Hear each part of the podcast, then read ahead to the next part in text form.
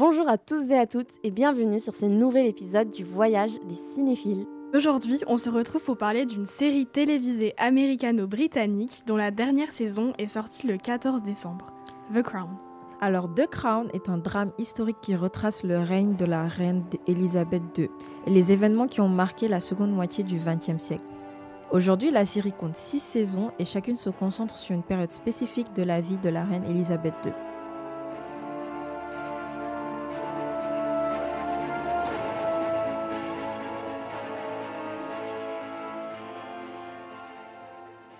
Et maintenant, on va rentrer un peu plus dans le vif du sujet avec toujours Louise, Amal et Julie.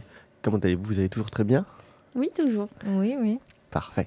Je pense qu'on va laisser Amal nous citer euh, un check fact, quelque chose qui a été cité par nos auteurs, si vous le voulez, pour commencer. Et on va embrayer là-dessus. Alors, les auteurs de la série parlent du fait qu'elle donne une idée approximative des pressions exercées par le fait de placer le devoir et le service au-dessus de la famille royale et du coup de tout le reste et des sentiments personnels. Je pense que c'est assez explicite dans à peu près toutes les relations, notamment celle de la reine et euh, du, euh, du euh, duc d'Édimbourg, où Mhm. on, a très peu de, enfin, on a très peu connaissance de ce qui s'est passé, notamment lors de leur début de règne. On a eu quand même un- une emphase particulière sur leur romance, et je pense que vous pouvez en parler euh, tout ici. Néanmoins, pour ce qui traite de Lady euh, et du prince Charles, qui deviendra ensuite euh, le roi Charles, et de la romance qu'on a vue au début avec Kate et William, je pense qu'on est bien plus proche de la réalité, étant donné que ça a été beaucoup plus traité, beaucoup plus romancé, ou enfin beaucoup plus détaillé. On le voit notamment avec Diana qui n'avait pas une seconde de temps à elle et qui était espionnée Mm. à John IV. Oui, en fait, avec du coup euh, la série, on s'aperçoit que euh, les médias et surtout le public britannique ont un impact en fait sur chacune des actions et des décisions de la famille royale. Et du coup, euh, comme tu l'as mentionné, Auru, par exemple, pour euh, tout ce qui est Lady Di ou bien Charles, même William et Kate, on s'aperçoit qu'on en sait un peu plus sur eux que par exemple tout ce qui s'est passé au niveau de, de, de l'époque de Churchill et de la reine et de, de Margaret, par exemple. Là, c'est les auteurs de la série, en fait, ont pris certaines libertés aussi. Juste à titre indicatif, tu parles bien de Margaret Thatcher ou de Margaret Windsor? Margaret Windsor, oui. Parfait. Et vous les filles, vous en pensez quoi? Bah, moi, je pense en effet que la première et la deuxième saison, plus sur la romance euh, du coup de euh, Philippe et euh, Elisabeth, bah, personnellement, je découvrais l'histoire parce qu'on n'en a pas particulièrement entendu parler. Euh, ça restait une relation très professionnelle en fait aux yeux du public. Alors que là, bah, surtout les saisons euh, 5 et 6, euh, j'ai trouvé que c'était vraiment des dramas sur euh, les romances de la famille royale, que c'était très très précis. Et c'est vrai que particulièrement euh, là, euh, la, deuxième partie euh, sur la saison 6 qui est sortie le 14 décembre, Kate et William, j'ai trouvé ça vraiment très précis dans les faits. Et c'est- on, on aurait dit limite que les images des paparazzi, enfin, c'était reproduit presque à l'identique, donc assez impressionnant. Justement parce que c'était beaucoup Mhm. plus sourcé que les premières et aussi parce qu'on est sur une autre période. On le dit bien tout au long de la série et notamment sur la fin. Euh, la reine Elisabeth a été élevée par la reine Marie, donc qui elle-même avait une tradition et une forte éducation victorienne. Enfin, il y a tout un décalage entre les, entre les générations de la reine et du duc d'Édimbourg. Et euh, de l'autre côté, le prince Charles, Diana Spencer, William, Kate, Harry. C'est vraiment deux mondes totalement opposés. Et euh, la transition se fait quasiment avec Margaret, qui, elle, est à mi-chemin entre les deux, au final, et qui ne retrouvera jamais réellement sa place dans cette famille. Et ça, c'est de notoriété publique, mais c'est aussi euh, de notoriété dramatique, je pense. Ah, mais juste la, question du divorce. On voit dans les premières saisons que euh, bah, c'est quelque chose de. C'est l'œuvre du diable. Alors que bah, dans les dernières saisons, on- le prince Charles, il, bah, il divorce avec la princesse Diana. Et il se permet de se remarier après, alors que ça aurait été inadmissible. Ça aurait été totalement inadmissible à l'époque, euh, enfin à l'époque de Margaret. Mais euh, c'est pas Après, la dans la dernière saison, on voit quand même comment ça pèse, euh, notamment sur Elisabeth, d'a- d'accepter que son fils se remarie parce qu'il demande, il doit demander la permission à sa mère pour se remarier. Et même si on voit que, bah, en effet, les codes, ils ont changé et que surtout, euh, la reine est face au défi de se moderniser parce qu'à un moment, euh, la royauté a vraiment été remis, en, remise en question Mhm. euh, au sein de la population britannique. Donc, est-ce qu'elle n'aurait pas, limite, accepté euh, le mariage de euh, Camilla et de Charles pour justement faire preuve de modernité? Parce qu'en vrai, dans ses principes, en tout cas, comment la série a voulu le montrer, elle n'était pas vraiment euh, joyeuse et open pour ça, on va dire. Ah oui, c'est vrai que tout au long de la série, on se rend compte qu'il y a un certain combat entre rester dans les traditions et adopter une certaine modernité pour que la monarchie garde cette légitimité et reste implantée en fait. Et du coup, par exemple, pour tout ce qui est du divorce, bah, on se rend compte, Margaret Windsor, quand elle a essayé de, de se marier avec son divorcé, bah, la reine n'a pas accepté. Sa propre sœur n'a pas voulu la laisser se marier avec l'homme qu'elle aimait à l'époque.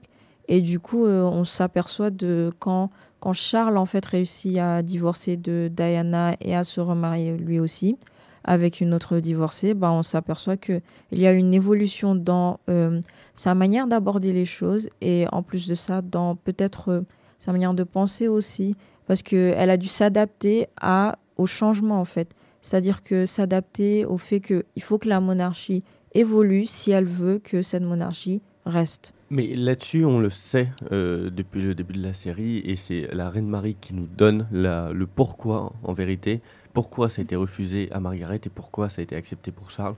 La reine Marie nous dit dans sa lettre euh, d'adieu euh, que la monarchie doit toujours gagner. Et c'est euh, le principe que la série s'est employée à nous démontrer. La monarchie doit toujours gagner. Margaret qui ne se remarie pas, c'est pour garder la face de la monarchie, pour garder le- la face devant l'Église, puisque la reine est la représentante suprême de l'Église. Le fait que Charles puisse, se, puisse divorcer et se remarier, c'est euh, toujours aussi parce que la monarchie doit gagner. Parce qu'on sait très bien que si Charles, euh, si ce mariage ne se fait pas, Charles ne sera pas très coopératif et que la reine est parfaitement consciente que Charles pouvoir, euh, sans pouvoir se marier avec euh, sa, la femme de sa vie, et sans la béné- enfin, même lui en pouvoir en tant que roi n'aurait pas pu accepter de, n'aurait pas pu faire en sorte de se marier avec elle, alors que elle au pouvoir peut imposer euh, ce mariage.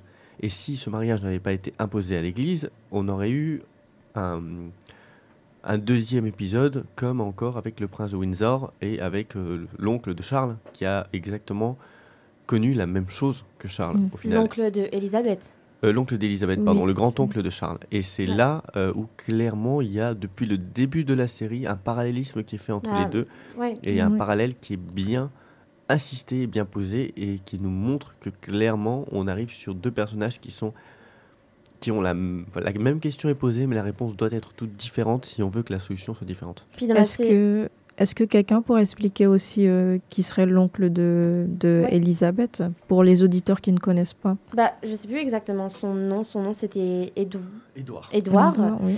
Euh, à la base, c'était lui, euh, du coup, qui était héritier du trône, et pas Georges, euh, le père euh, de Élisabeth. Mais justement, il a renoncé au trône car il voulait se marier avec une femme qui était euh, roturière, enfin, qui n'avait pas de sang royal, qui n'était pas euh, légitime d'accéder au trône. Qui était divorcé aussi. Et Oui. divorcée, ouais. Et américaine aussi. Oui, c'était une américaine. Wallis Simpson. Et euh, il a fait le choix de renoncer au trône pour se marier avec elle, euh, parce qu'à la base, Elisabeth n'était pas du tout destinée à accéder au trône. Elle était loin dans la liste de succession. Donc euh, c'est vraiment... c'était son destin, en fait, j'ai envie de dire. Et après, euh, à savoir, dans la saison 6, justement, euh, quand euh, Charles demande à sa mère la permission d'épouser Camilla, il lui dit euh, que Elisabeth a souvent répété que sans Philippe, elle n'aurait pas réussi à garder son statut de reine, que enfin sans lui rien n'aurait été possible. Et bah justement, je rejoins ce que vous disiez, c'est bah, Charles lui dit moi, je suis l'héritier et j'arriverai pas à assumer cette place sans Camilla à mes côtés car c'est elle ma force. Donc en effet, ça rejoint le fait que pour que la enfin pour que la famille royale reste forte et au premier plan, bah oui, il fallait accepter ça pour Charles. Oui, ils, ont, ils ont besoin de relations fortes entre eux aussi. Parce que même s'ils ont toute cette pression, il faut qu'ils aient. Enfin, on a du coup cet aperçu qu'il faut un compagnon, un partenaire qui puisse du coup pouvoir aider à supporter à ce poids et à alléger en fait le poids. Du coup, par exemple, pour Philippe et la reine euh, Elisabeth, ce qui m'a surpris dans la série, c'est qu'on a un aperçu de leur couple dès le début de la série. On voit que, en fait, ils s'aimaient, ils ont, ils ont eu un mariage où euh, ils s'appréciaient. C'était pas qu'un mariage d'affaires, c'était vraiment un mariage où on voit qu'ils ils s'amusaient. Il y avait quelques petits moments amicaux. Et du coup, c'était assez rafraîchissant, on va dire. Parce que au niveau de, comme tu l'as mentionné à bah, on n'avait pas euh, vraiment de sources qui parlaient de... Les médias ne traitent pas vraiment de ce genre de choses au niveau de la relation entre la reine Elisabeth et Philippe. Après, là-dessus, on a quand même un certain nombre de sources qui ont été, enfin, des informations qui nous, qui sont sorties, euh, notamment de toutes les personnes qui travaillaient au palais, qui ont bien voulu témoigner, plus tous les voyages qui ont pu se passer, tout, la presse en a quand même largement parlé des deux, notamment lors de leur, euh, période de vie à Malte, lors de leur euh, voyage, enfin, partout dans le Commonwealth régulièrement. On a un certain nombre d'informations là-dessus.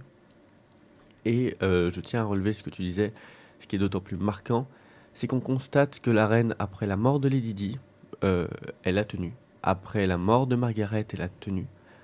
Après la mort d'Elisabeth euh, Bowen-Lyon, sa mère, elle a tenu. Mais après la mort de Philippe, elle a pas fait deux ans sur le trône. Euh, vraiment, et ça, c'était. Après, elle avait déjà un certain âge. Elle avait, non, elle avait un certain âge, mais on sait. Euh, il n'est pas mort alors qu'elle avait 70 ans. Il est, il, est, mort, elle avait quoi 80 Mais elle avait, elle, avait 90 ans, mais euh, pour le coup, quand, quand sa mère et sa sœur sont morts, elle avait déjà. Elle, arrive, elle, arrivait elle avait 80 ans en vérité. presque 80 ans. Donc au final. Elle était déjà affaiblie avant la mort de Philippe. Oui, elle était affaiblie avant la mort de Philippe, mais elle tenait bien la route et elle était déjà affaiblie de base avant la mort de Margaret et de sa mère. Mais c'était, je trouve que c'est assez marquant et parlant de voir les choses comme ça. Néanmoins, il ne faut pas non plus trop euh, romancer et être euh, trop romantique euh, sur la question. Les questions de couple sont mises en avant parce que c'est une série et c'est ce qui marche. L'amour mhm. marche énormément, mais il y a aussi beaucoup de raisons politiques et beaucoup de choses politiques et ne serait-ce que même la série est un, presque une propagande politique, entre guillemets, pour pro-famille royale, puisqu'en fait on se rend compte que malgré tout, ça permet de redorer le blason de la famille royale au final, puisque malgré le fait que sur les saisons précédentes, Charles est montré comme un monstre, et dont il a beaucoup souffert d'ailleurs ces dernières années, il s'en est même beaucoup plein la série sur la fin, sur ces deux dernières saisons, maintenant que sa mère est morte, et maintenant qu'il a accédé au trône, son blason a vraiment été redoré, on a essayé de prendre son point de vue et on a vu que son point de vue a été euh, mis en avant. Là où sur ses premières années de règne, on avait Lady Di d'un côté qui était euh, la star et que lui était le monstre qui n'arrivait pas à, la rendre heureuse, on est arrivé après sur deux adultes qui n'arrivaient pas à se rendre heureux mais qui avaient tout de raison. Parce que moi, Charles, je trouve euh, qu'au contraire, alors autant dans la saison 4 où il rencontre Lady Di, le mariage, etc., oui, clairement, bah, oui, il est représenté comme monstre dans cette saison. Mais pour autant, je trouve surtout la saison 6, euh, je trouve qu'on met en avant le fait que non, Charles est, est, aussi malheureux, qu'il en souffre. De, en fait, euh, la saison de la mort de Lady Di. Euh, je trouve au contraire que Charles est rendu beaucoup plus humain en fait. oui, parce que aussi il faut savoir que quelque chose d'assez drôle, c'est que la famille royale elle-même regarde la série. C'est-à-dire qu'ils regardent et ils ont vu du coup toute cette image qui a été présentée d'eux et euh, je me rappelle, j'avais lu dans le magazine euh, Histoire que la reine n'avait pas vraiment apprécié, par exemple, la fin de la saison 2 parce qu'elle avait dit qu'ils n'avaient pas assez présenté euh, les souffrances que Charles avait eues quand il était en, en école. Et du coup, ça m'avait assez surpris parce que je me disais, mais, mais ça veut dire que les éléments présentés en global ne sont pas ne, ne, les dérangent pas forcément en fait. Du coup, c'est comme tu l'as mentionné à on a une image assez euh, pas positive mais on a euh, on a l'impression que la série est assez euh, pro monarchie. On rappelle que ce sont des personnages de, du devant de la scène de public de la leur vie est constamment étalée sur la mhm. place publique. On, la saison 1 avait beaucoup plu à la famille royale parce qu'elle était relativement fidèle, mais en même temps, elle était il pouvait difficilement flopper sur la saison 1. C'était vraiment, c'était très consensuel. La saison 2, c'était léger, il y avait un léger bémol avec Charles. La saison 3 et 4, on se retrouve avec Charles qui est présenté pas forcément de la bonne façon, Philippe qui est pas tendre avec lui, mais on est encore sur quelque chose, enfin c'est vraiment compliqué pour Charles sur ces saisons-là. Et la reine a encore une, une place enjolivée et quelque chose de fort, notamment avec Thatcher, avec, euh, avec d'autres euh, d'autres personnages qui éclipsent quelque part presque la famille royale. Là où sur la saison 5 et 6, au final on se retrouve aussi avec des saisons posthumes d'Elisabeth première, puisqu'elle n'est enfin d'Elisabeth II puisqu'elle n'est plus là. ils ont pu se permettre de d'essayer de brosser un peu plus euh, le monarque en place dans le sens du poil, puisque malgré tout, bah, ça reste un programme qui a été produit avec une toute ou partie de collaboration de la famille royale qui a dû aussi livrer un certain nombre d'éléments que le grand public n'avait pas. Jamais on ne sait ce qui se dit ou ce qui s'est dit dans, euh, entre la reine et son Premier ministre, sauf sur aveu du Premier ministre ou sauf sur aveu de la reine elle-même.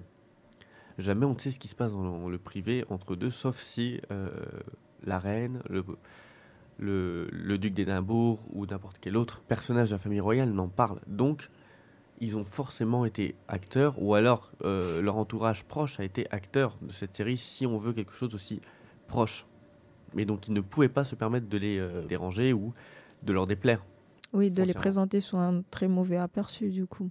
Et par exemple, un, un autre, une autre information, c'est que au niveau de la saison 4, c'était présenté comme est-ce que la série n'est pas en train de devenir anti-monarchie? Qu'est-ce qui se passe? Et du coup, euh, avec la saison 5 et 6, on se rend compte que pas vraiment, mais que juste, euh, oui, ils ont pris euh, certaines libertés, mais quand même en accord avec l'histoire et des événements clés et véridiques et réels de la famille royale. Et je pense malgré tout que les quelques points où il y a eu une dissension entre la famille royale, les médias et la série étaient nécessaires, en tout cas à nuancer un peu leurs propos, même si euh, au final ils ont fait volte-face sur la fin, mais malgré tout ils ne pouvaient pas présenter le prince Charles comme un ange, tout comme ils ne pouvaient pas présenter Elisabeth comme un ange non plus. Ça reste des êtres humains, ils ont fait des erreurs, il fallait le montrer à minima si on voulait que les spectateurs ne voient pas ce programme comme euh, de la propagande absolue, à mon avis. Et toi, Julie, du coup, qui est une experte d'un point de vue euh, historique de la famille royale, qui a peut-être un peu moins vu la série, euh, néanmoins, je, il me semble que tu n'as pas eu encore le temps de la finir. Qu'est-ce que tu en as pensé? Bah, j'en suis à l'épisode 6 de la saison 2 là, donc j'ai pas trop euh, d'éléments à partager. Après, j'ai fait un. J'avais un bac spécial où j'étudiais l'histoire du Royaume-Uni, donc j'ai quelques éléments, ouais. Mais euh, Moi, j'irais au niveau de la politique, peut-être que tu pourrais mentionner des choses parce que du coup, euh, tout au long de la série, on a des aperçus de certains éléments clés en fait de, de qui ont marqué l'histoire politique du pays et de, par exemple, avec les premiers ministres du coup. Et le fait par que- exemple, euh, Churchill Winston, moi je le voyais. Enfin, je savais qu'il avait des problèmes, de, une dépendance à l'alcool, euh, tout ça, mais je, enfin, la manière dont ils l'ont représenté, enfin, je trouve que c'était un peu extrême, dans le sens où. euh, Enfin, j'ai pas, j'ai l'impression qu'il n'y avait pas trop de côté positif, alors qu'en soi, il a, enfin, il a fait beaucoup de choses pour le pays, quoi. En soi, euh, quand on regarde, bah, euh, euh, je crois, que vous l'avez mentionné tout à l'heure, au niveau du Commonwealth ou bien de tout ce qui est l'empire colonial britannique, euh, Churchill n'avait pas, euh, il n'est pas présenté comme un personnage positif dans ce genre de pays. Du coup, il n'a jamais réellement été quelqu'un de, de, c'est, il est vu comme le héros de la Seconde Guerre mondiale parce qu'il a sauvé du coup l'Angleterre, il a mais permis. Mais voilà, c'est tout parce que franchement, Churchill, son personnage, qu'on regarde de plus près, il n'est pas vraiment quelqu'un de très euh, amical. Il ne l'a jamais vraiment été. Bah, Churchill est un personnage très ambigu. On l'a enjolivé grâce à la Seconde Guerre mondiale, mais on rappelle quand même que malgré tout, c'est euh, vraiment le, le stéréotype du personnage victorien. Il est né sous euh, le règne de la reine Victoria. Il est empreint des valeurs victoriennes. Et euh, c'est un homme qui est très vieux jeu, un homme qui pense une politique d'un autre temps, et souvent très enjolivé par l'histoire, puisque ça reste le héros de la Seconde Guerre mondiale, ça reste le- l'homme fort de, de la Grande-Bretagne à cette époque-là, étant donné qu'on rappelle malgré tout que la monarchie était très défaillante pendant la Seconde Guerre mondiale, notamment avec euh, le prince de Windsor qui, était, euh, qui fricotait très fort avec les nazis. Et euh, Winston est celui qui a permis à l'Angleterre de garder la face. Donc c'est normal qu'on le présente, enfin qu'on le présente sous son meilleur jour. Mais néanmoins, je trouvais ça très intéressant de la part de la série d'avoir l'honnêteté intellectuelle, de montrer aussi ses défauts et de montrer les ce qu'il était euh, autre comme, comme homme politique que euh, le héros de guerre. Tout comme on a vu avec Margaret Thatcher, on a essayé de relever quelques points positifs de la Dame de Fer, mais ils ont été aussi en capacité de dire clairement son mandat, ses mandats, ça a euh, mis à genoux euh, l'Angleterre. C'est tout l'intérêt, je trouve, de cette série d'un point de vue politique, c'est qu'ils ont au moins une certaine nuance et un certain placement politique qui, euh, lui, par contre, est euh, très peu critiquable. En tout cas, je trouve qu'il est plutôt bien dosé entre le plus et le moins, et ça, c'était très intéressant. Oui, parce que du coup, ils abordent plein de thèmes comme euh, la crise du canal de Suez, tout ce qui est la guerre froide, tout ce qui, encore une fois, le Commonwealth, ce qui se passe au niveau de l'épisode de, si je ne me trompe pas, Jackie Kennedy. Et que à ce moment euh, la reine elle se pose des questions sur est-ce qu'elle va pas adopter une approche un peu plus moderne aussi comme euh, la femme de Kennedy. Est-ce qu'elle va pas essayer de de se comporter un peu comme toutes les femmes de son âge qui ne sont pas de la famille royale? Et on voit que comment elle traite du d'un problème au Ghana qui était à l'époque du coup une colonie de l'Angleterre c'est on a des aperçus politiques du coup tout le long de la série et on voit euh, l'impact, pas l'impact, mais juste comment la famille royale va aborder, traiter ou euh, faire face à ce genre de crise ou d'événements importants. Aussi, d'autres thèmes qui sont abordés par la série, c'est par exemple la place de la femme, parce que tout le long, on aperçoit qu'on se rend compte que euh, les femmes au niveau de la société britannique et aussi au niveau de la monarchie sont vues par la tradition et il y a des questions au niveau de leur place, leur volonté, ce qu'elles peuvent faire et ce qu'elles ne peuvent pas faire. Bah, ce que je trouve intéressant par rapport à ça, c'est notamment le personnage de Margaret, la sœur euh, de la reine.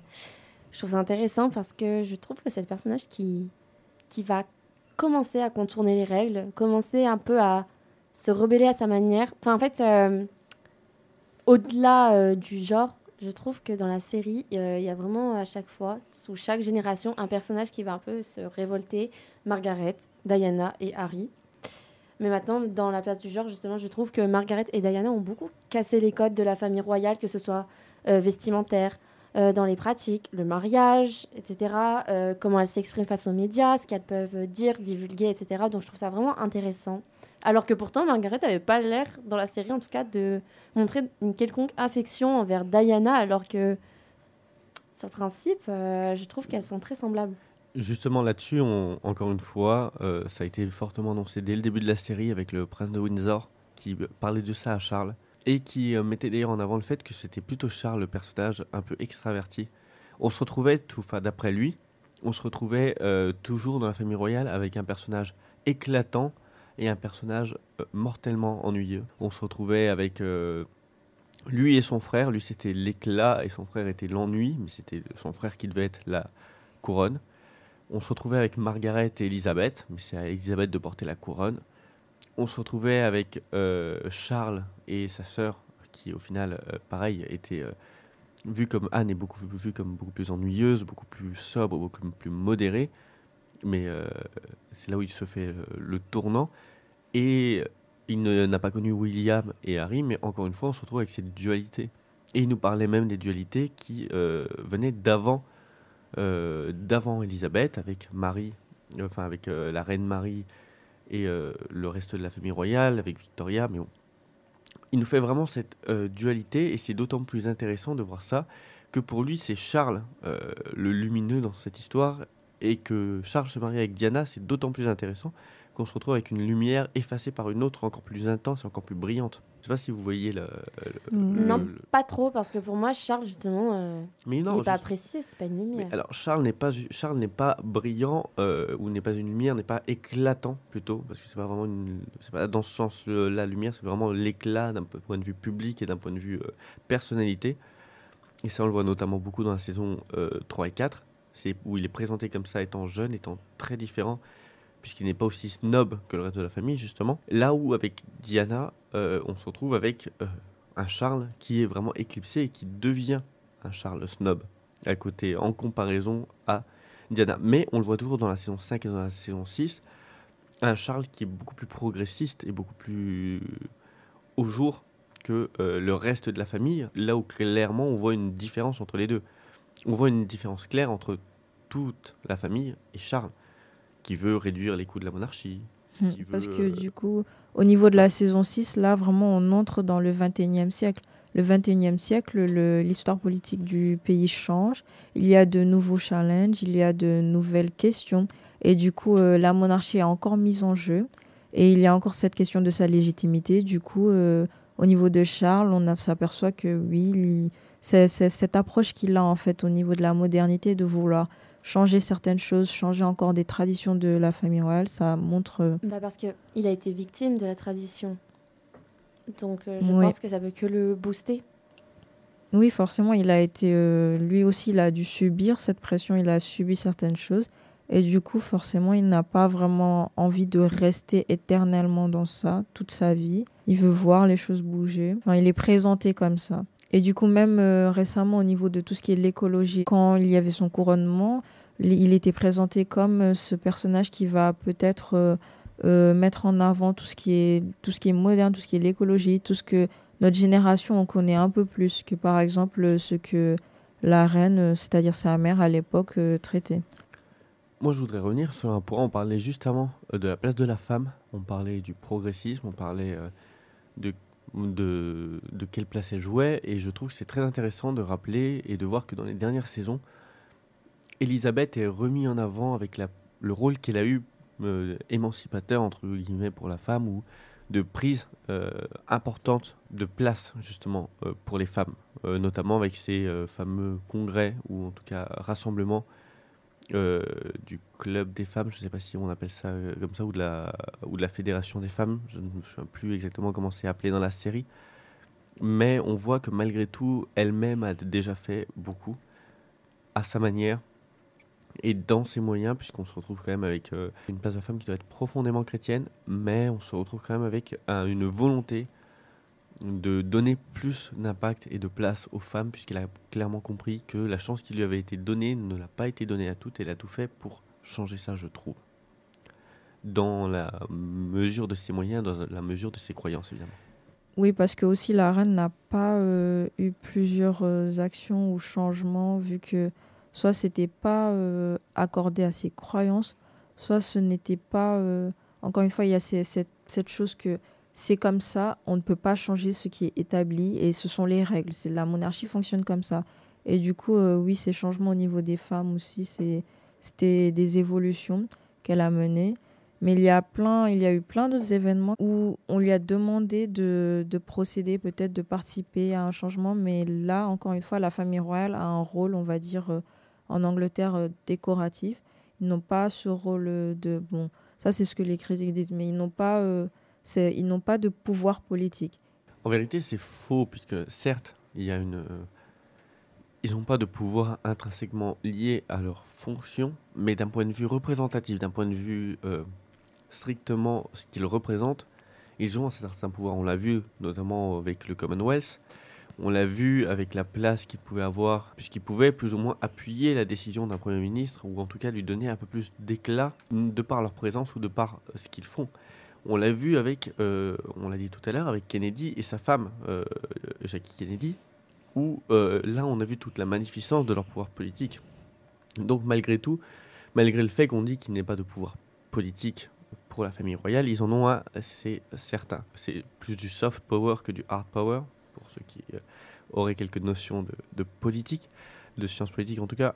Mais tout, toute leur euh, puissance et toute leur, euh, tout leur pouvoir réside dans l'image euh, qu'ils ont, l'image de marque qu'ils ont et l'aura qu'ils se sont cultivés. Et ça, on l'a, enfin, ça a toujours été dit dans la série, on l'a dès le départ dans les dires d'Elizabeth Bowen Lyon, qui est la mère d'Elizabeth, qui fait un culte du secret de la famille royale et de ce que doit être la famille royale et ce qu'elle doit faire pour garder son pouvoir ou son prestige puisque sans pouvoir et prestige, elle n'est rien. Et ça, je ils n'ont pas de pouvoir en soi, ils ont plus une influence. Moi, j'appellerais pas ça, du pouvoir. Ils n'ont pas le pouvoir comme le Premier ministre ou le Parlement. Mais oui, du coup, cette influence. Je suis d'accord, mais cette influence reste du pouvoir, entre guillemets. mais pourquoi ils n'ont jamais utilisé. Du coup, moi, c'est ça aussi ma critique et ma question au niveau de la série c'est pourquoi ils n'ont jamais utilisé cette influence et ce pouvoir pour euh, faire changer certaines choses. Parce que, par exemple, au niveau du Commonwealth, ils n'ont pas forcément cherché à euh, décoloniser. Euh, ils n'ont pas réellement. Euh, c'est parce qu'ils n'étaient pas alignés à leurs valeurs, forcément. Mais du coup, ils n'ont jamais vraiment cherché à changer certaines règles, à, à, réformer, on va dire, la monarchie sur certaines idées, idéologies qu'ils ont pratiquées. Je trouve qu'ils ont, ils ont, euh, ont utilisé ce pouvoir, mais avec parcimonie. Et ça, c'est clairement explicité euh, par le fait que dans certains, à certains moments, on le voit, c'est subtil, mais euh, justement, ils nous indiquent et ils nous le disent. Je ne sais pas si c'est la série qui nous le dit ou si c'est le fait réel de, de la monarchie anglaise, que s'ils l'utilisent trop fort, ça risquerait de casser l'équilibre qui leur permet de rester là où ils sont. Tu vois je sais pas si vous voyez. Ce oui, je, vois parce que forcément, ils sont. Les, la politique en Angleterre a été façonnée d'une manière où la famille royale n'a pas euh, un pouvoir politique qui peut dépasser celui du Premier ministre ou du, du House of Commons et House of Lords. Du coup, forcément, ils ne peuvent pas se permettre certaines choses ou ils ne peuvent pas utiliser, enfin, aller au-delà de ce qu'on leur a autorisé. C'est certain. D'ailleurs, on, avait parlé de certains incidents euh, forts dans la monarchie. On a vu les incidents qu'il y a pu avoir, que ce soit sur la fin de la saison 6, où on voit tous les problèmes avec Charles et Diana. On voit tous les problèmes qu'il y a pu avoir euh, en Égypte. On a vu pas mal de choses. Mais un incident qui est majeur dans le règne d'Élisabeth et qui, elle, l'a traumatisé et marqué, c'est euh, certainement celui euh, de la tragédie d'Aberfan. Je ne sais pas si vous savez ce que c'est, mais je pense que c'est un moment euh, très fort et dont il faut qu'on parle. Et je pense qu'on va, on va laisser en parler pendant deux minutes parce que c'est très important. Déjà, qui est Aberfan Qu'est-ce que c'est Aberfan surtout? Aberfan, c'est euh, la chute d'un énorme talus au Pays de Galles, euh, de, de euh, déchets de charbon et qui s'est totalement effondré bah, sur lui-même. Je sais que moi, ça, c'est un épisode qui m'a marqué. Qui était très marquant. Parce que justement, bah, c'est une tragédie et pendant tout l'épisode, on se disait ben, Madame la Reine, c'est quand que vous réagissez? Oui, donc clairement, c'est un épisode extrêmement tragique et extrêmement marquant de la série. Justement, moi je trouve qu'il y a deux épisodes assez marquants euh, par rapport à l'inactivité euh, de la reine ou une réaction très tardive. Euh, il y a aussi un épisode qui m'a beaucoup marqué, c'est celui sur l'épisode de Brouillard à Londres qui a oh, été extrêmement meurtrier. Et j'ai trouvé que l'épisode était très vite expédié. Enfin, on nous montrait ce qui s'était passé, il n'y a pas de souci. Et j'ai trouvé qu'on montrait surtout Churchill. Mais que la reine, dans ce drame, bah, on l'a juste euh, montré en train de regarder sa fenêtre et dire oh là là, on voit pas le soleil. Et ça m'a beaucoup marqué en me disant mais et il n'y a pas une réaction alors que le peuple est meurtri. Mais oui, parce que je me rappelle de cet épisode, c'est là où on se rend compte que Churchill, bah, il doit vraiment laisser sa place. En fait, il se fait trop vieux il n'a plus vraiment toutes ses capacités pour pouvoir gérer le pouvoir. Non, c'est surtout que, euh, pardon, je te coupe la parole, mais c'est surtout qu'il était plus intéressé par la politique euh, en dehors de l'Angleterre et pas ce qui se passait à l'intérieur de son pays. Oui, c'est vrai. Là, on est vraiment dans un processus de, c'est, il y a des instabilités au sein de l'empire colonial et du coup, euh, il s'occupe d'autres choses. Mais vraiment, je me rappelle, la fin de l'épisode m'avait marqué sur euh, spoiler alert du coup sur euh, sa secrétaire je crois si je me trompe pas qui, va oui qui est morte comme ça euh, d'un coup. oui écrasée par je sais pas un calèche une voiture cet épisode était marquant mais, et la reine on ne la montre que regarder sa fenêtre. Et j'étais vraiment en mode mais parce que pour l'instant justement on était encore sur une reine qui n'avait pas encore pleinement pris de son influence et de son poids politique. On était vraiment avec l'enfant devant Churchill. C'est Churchill qui était l'homme fort et le personnage fort de la nation et de l'Empire à ce moment-là, là où elle, c'était la, la jeune fille qui n'arrivait pas à juste prendre sa place. Et c'est à partir de cet épisode-là où elle prend pleinement sa place et où elle peut aussi envoyer Petre Churchill. On la voit à la fin où elle lui dit Bon, Winston, t'es trop vieux, euh, laisse ta place et il laisse les gens gérer. Et ça a été une claque pour euh, Churchill là-dessus. Et c'est là où elle a commencé à enfin affirmer son pouvoir et euh, ce qu'elle était en tant que monarque. Oui, parce que c'est à partir de là qu'on la voit un peu plus s'affirmer, vu que tout le long de l'épisode, on la questionne sur le fait que que fait la reine, où est-elle, il se passe tout ça, euh, où est pourquoi elle se présente pas, pourquoi elle nous aide pas, qu'est-ce qui se passe. Et du coup, bah, le fait qu'elle est qu'elle ait finalement mis un espèce de petit stop à Churchill vers la fin. Ça montre qu'elle passe à autre, pas passe à autre chose, mais elle rentre dans une nouvelle étape de son règne. C'est-à-dire qu'elle va pas que s'asseoir, prendre le thé et écouter, s'asseoir, prendre le thé et écouter, mais parfois relever certains points. Et même quand Churchill il délaisse sa place, euh, il lui dit à la reine bah c'est bon, je pars maintenant parce que tu es prête. Ouais. Oui. Alors, je pense qu'il dit ça en partie, en tout cas ça dans, dans la série. Je ne sais pas si c'est le cas en vrai. Ce ne serait pas non plus étonnant. Mais euh, c'est aussi une façon pour euh, ce vieil homme fier de garder la face. Parce que certes, euh, il se rend compte qu'elle est prête, mais il se rend compte aussi que lui ne l'est plus ou ne n'est plus en capacité de tenir ce poste. Et je pense que c'est plus facile à avaler pour son ego de dire que maintenant il a fait le nécessaire pour qu'elle soit prête, plutôt euh, que de dire que je ne suis plus en capacité de le faire et que euh, elle, toute jeune et euh, récemment arrivée au pouvoir, est bien plus compétente et bien plus en capacité que lui. Un truc qui m'a fait rire, c'est le. Je sais pas si c'est une histoire vraie ou pas, mais l'histoire de son portrait le jour de ses 80 Oui. ans, il me semble. Oui, ça, c'est c'est une notoriété publique, c'est quelque chose. Enfin, on ne sait pas exactement comment ça s'est passé. euh, on n'a pas tous les détails comme on l'a dans la série, mais on sait clairement que ce portrait lui a posé. euh, Ça a touché son ego très très son ego fort. très fort. Et c'est aussi quelque chose qui l'a qui l'a obligé à se remettre en question extrêmement fort.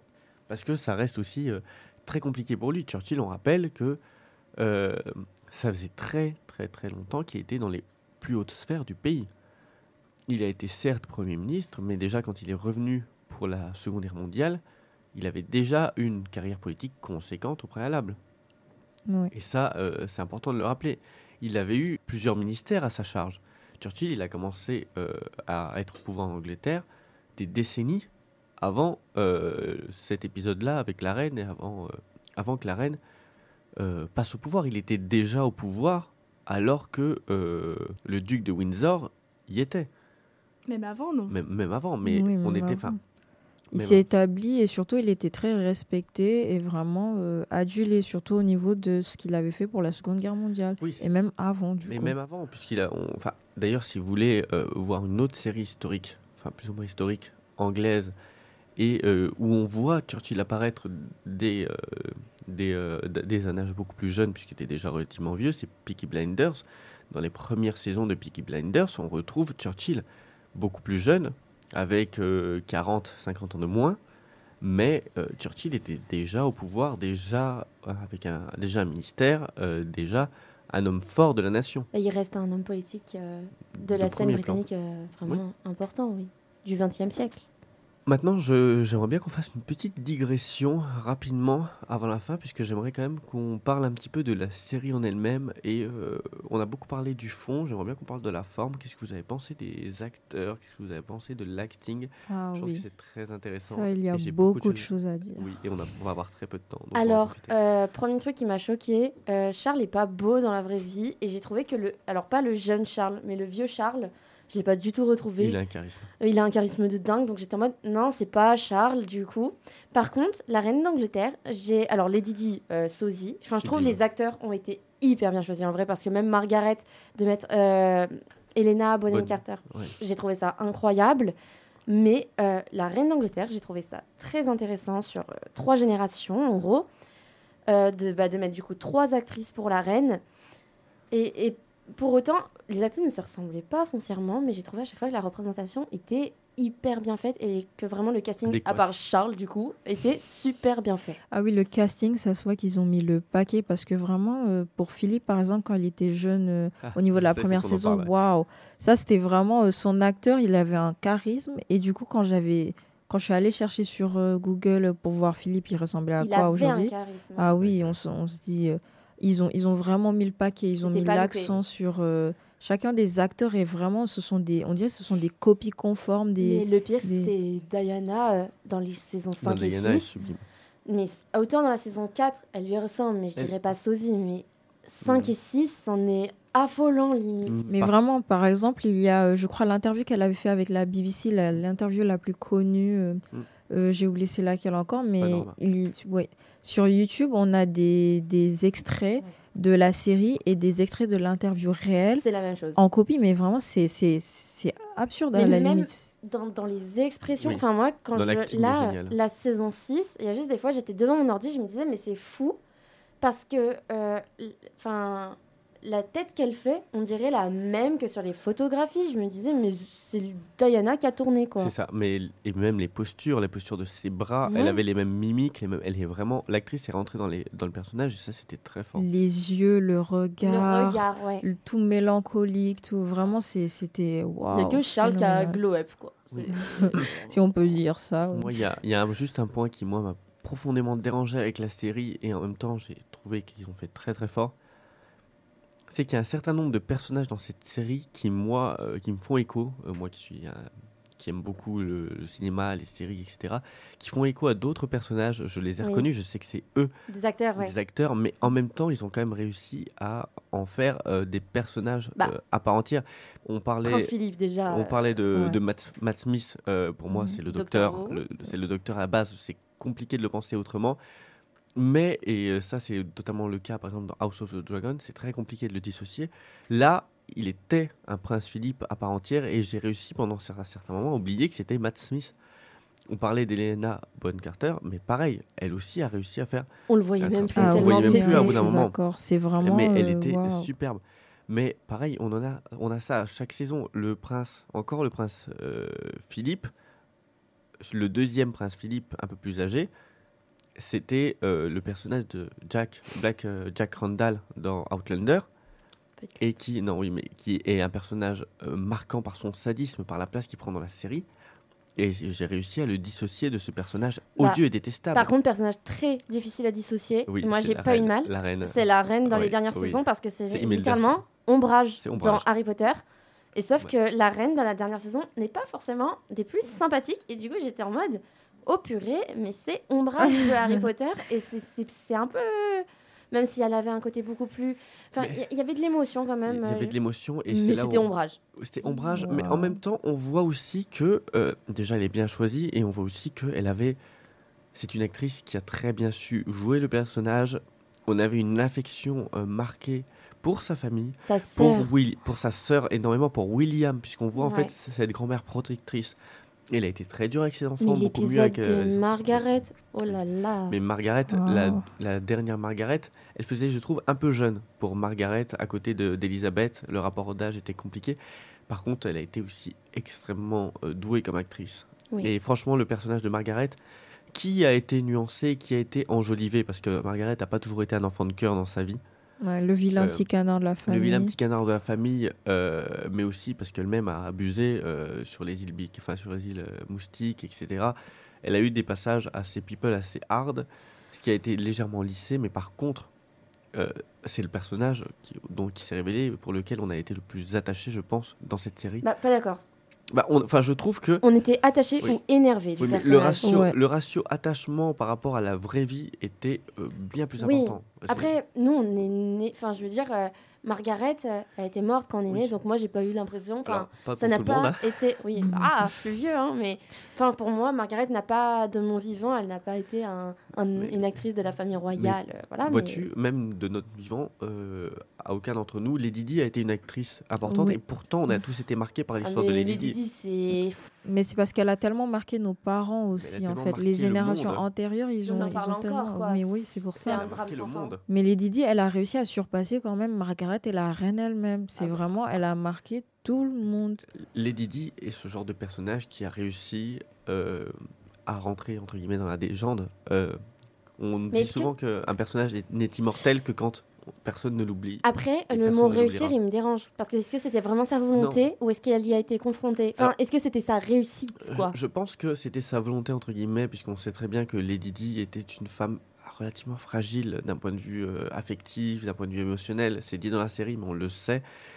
Mais euh, donc, du coup, elle a réussi à, à avoir l'attention qu'elle cherchait quelque part, puisqu'elle cherchait voilà, aussi un peu d'attention. C'était sa réussite en vain? Non, non, peut-être pas. c'est pas non plus le, le- elle. C'est pas non plus son combat de vie. C'était Son pas son c'était but même de de vie. s'effacer mais- et de ça. vivre comme Mm. une Anglaise, euh, Mais elle, elle comme aurait, n'importe qui, quoi. elle se serait suffi de l'amour de Charles qu'elle n'a pas eu, et, et ça c'est compliqué. Ah bah oui, c'est compliqué. Enfin bon. Ouais. Mais je pense que là, on va devoir clore l'épisode puisqu'on va fortement déborder de notre Oh. temps d'antenne. Je suis désolé pour vous. Mais avec grand plaisir, peut-être de refaire un épisode hors série ou de refaire un spin-off si jamais quelque chose se fait là-dessus. Oui. En tout cas, avec grand plaisir et merci à vous toutes et à vous tous. Oh, et une dernière chose, si je peux ajouter, bah, par exemple, les décors et la musique du, de tout le long de la série, waouh! Le générique. Juste, euh, par exemple, tout ce qui est la reproduction de la couronne de la reine pendant son couronnement, les robes ou bien Ouais. le générique, des choses comme ça. hyper réaliste, ouais. Ouais. Et même la musique, moi j'ai trouvé euh, en termes de bah, les, les, les, les années, les décennies. Non, mais même les décennies, enfin, je veux dire, on s'attend toujours à trouver des musiques très classiques, très. Voilà. Et non, des fois, il y a carrément des musiques à la mode qu'on reconnaît et tout, parce qu'en fait, on, des fois, on oublie un peu le contexte, on- parce qu'on est centré sur la famille royale, qu'on voit un peu intemporelle.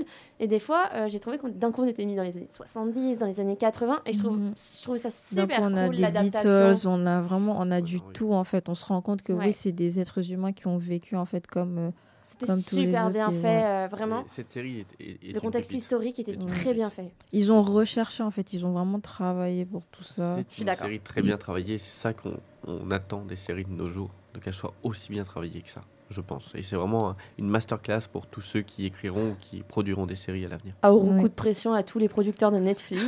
voilà, Oh. Euh, si bon, euh, pas trop romancé que celle-là. hein, Mais franchement, euh, moi j'aime bien. c'était agréable, hein, ça faisait des Ouais. gossips. ça soir, allège là. un peu, on va dire, l'atmosphère. Et, et puis ça beau être romancé, mais juste assez pour que ça soit agréable et un peu plus ça aurait été insupportable. Donc vraiment ils ont eu la bonne nuance des choses. Ouais, vraiment soap opéra, on va dire. Parfait. Un petit mot de la fin là Bah, merci de nous avoir écoutés. Merci de nous avoir écoutés. Clap de fin. Voilà.